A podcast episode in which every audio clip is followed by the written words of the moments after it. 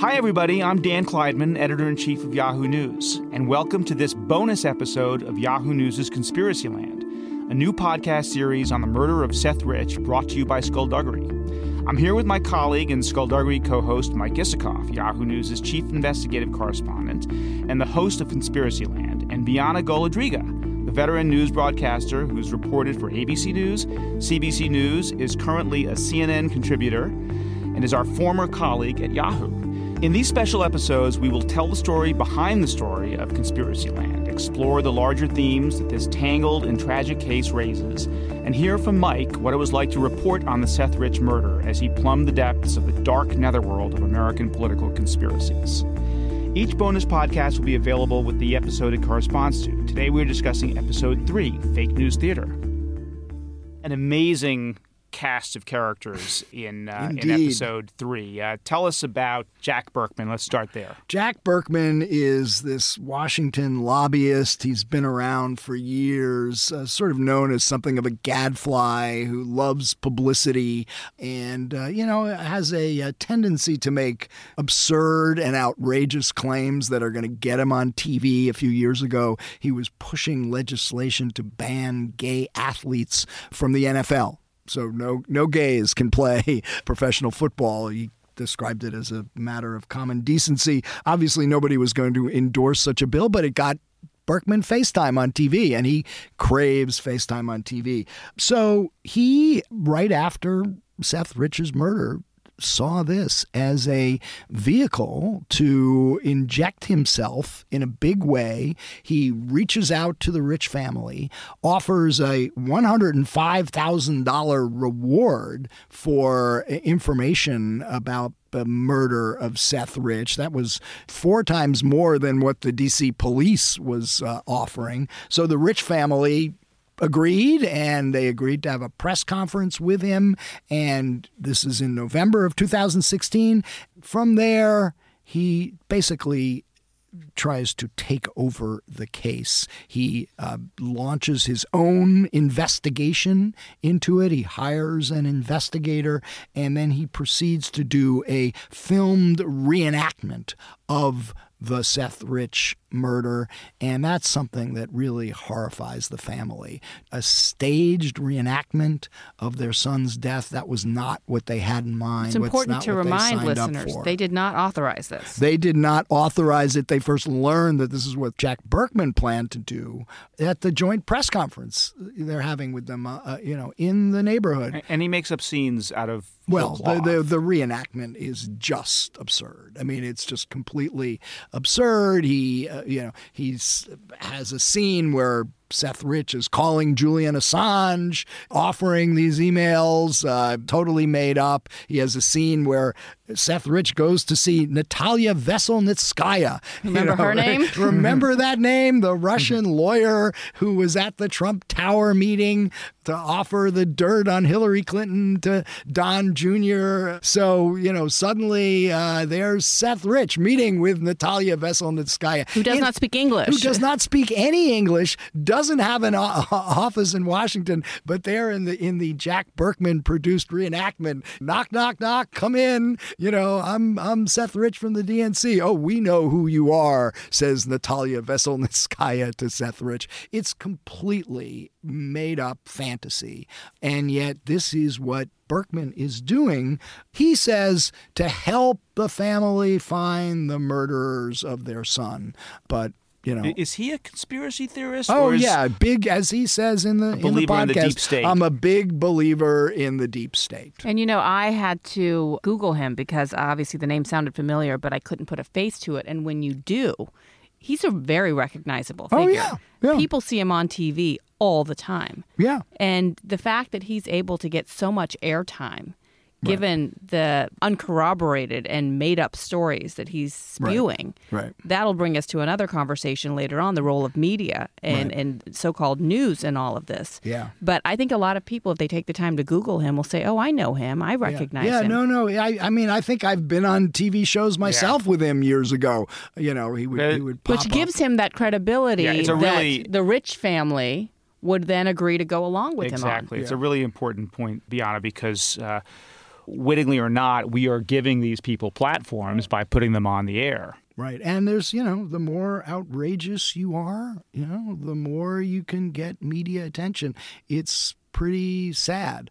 But, you know, look, there's a sort of uh, delicious divine justice uh, that ends the episode where he's, you know, yearning for other stuff, other evidence of corruption, and then gets this anonymous, as this anonymous informant who uh, offers him the uh, internal FBI emails showing corruption at the FBI and offering to give it to him in a garage. You know, he goes to the garage. This We've is right seen out this of all, before. yeah.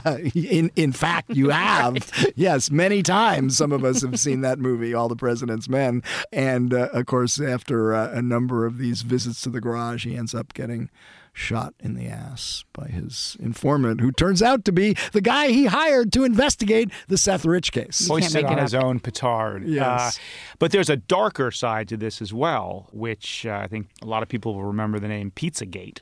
Comet Pizza. Oh yeah, yeah, yeah. This is you know people forget this was all at the same time. Seth Rich and Pizzagate are all coming together at the same time, and of course Pizzagate, you know the the claim that there was a, a secret dungeon in this popular DC pizza parlor, Not far from our homes not, not far from our homes where you know we've both been i'm sure many times. And um, this was spawned by some of the podesta emails which supposedly had coded language about sex trafficking in the basement of comet pizza and it inspires you know one gullible guy from north carolina to drive up from you know with an ak-47 and barge into the restaurant to save those trafficked children in the basement when in fact there was no basement. And uh, we use um, Jack Posobiec, another one of these internet guys, a guy who was uh, active in a group called Citizens for Trump, and then somehow managed to get a White House press pass, who does a live stream about Pizzagate, and he goes in to investigate on his own. He gets kicked out, and what does he say when he gets kicked out? well, they're going to try. They, you know, they can't Seth Rich me.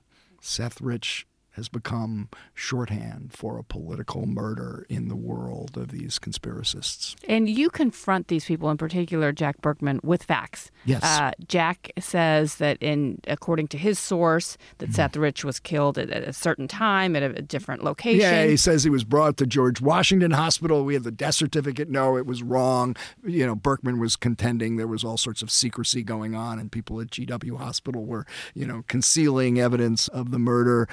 Confront him about Natalia Veselnitskaya, the scene. The you know, confront him about all these scenes. And what does he end up saying? What's his final defense?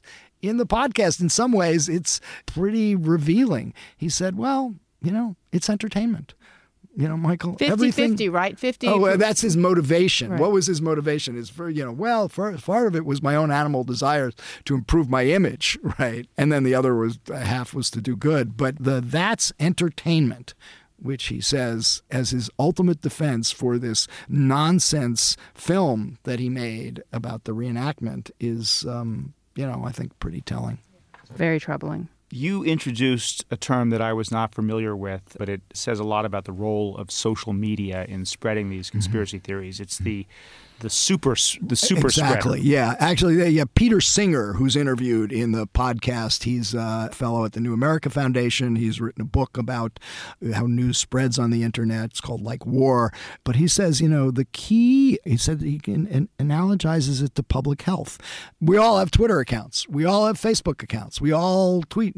But there are some people who are bigger and more important than others in the world of social media, and they're the super spreaders, the people with the large followings who, when they tweet something, you know, go out to this vast audience for retweets and likes and all the other ways that social media spreads. And Posobiec did this ridiculous Pizzagate live stream which goes on YouTube and gets 600,000 views on YouTube. So that, you know, just shows he is a super spreader. He is a guy who took these conspiracy theories and amplified them in a huge way.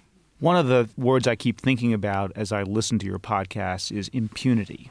It seems to me that the people who are responsible for spreading these lies and doing the harm that they do, do so with impunity. Absolutely. There doesn't seem to be much no accountability. consequences, right? There are no consequences. Social media is like the Wild West. I mean, there's no accountability, there's no enforcement of norms. You're starting to see Facebook and YouTube, you know, trying to take really stuff down up, under pressure from Congress. But, you know, there is so much garbage that just fl- is just circulates out there all the time and it's defaming people's reputations. It's impugning people's motives. It's casting doubt on all of our institutions and it's part of this sort of very invidious collapse of democratic norms that we've seen in recent years And remind us uh, that law enforcement and the role of law enforcement throughout all of this is minimal because they can't comment on an ongoing investigation. Right, right. So, like, one of the things that fuels the conspiracy theories is Burkman, self appointed investigator, goes to the police and says, Show me the ballistics reports, give me all your evidence. And you know, DC police say, we're not going to give you our evidence. This is, you know, we don't want this publicized because when we catch the person who did it or the person we think might have done it, we don't want them to have read about what the evidence is. It could taint their testimony. This is standard law enforcement techniques. I mean, you know, the FBI, the Justice Department, police departments don't talk about sensitive evidence in ongoing investigations unless it has an investigative purpose. And for somebody like Burkman to demand that he have access to the evidence was, you know, ridiculous on its face. But then when it's denied, aha, you They're see, hiding something. they're covering something up. Well, as we move forward to some of these uh, next bonus episodes, we'll be talking about how uh, this is not just the domain of, of cranksters and, and hucksters, um, but actually something that the mainstream media and one network in particular was uh, very involved in. So look forward to talking to you in the next bonus episode. Great. Thanks. What is the true source of the Seth Rich conspiracy theory, and who should be held accountable? Join us as we get to the bottom of it at news.yahoo.com slash conspiracyland and subscribe to Conspiracyland on Apple Podcasts or wherever you listen to your podcasts.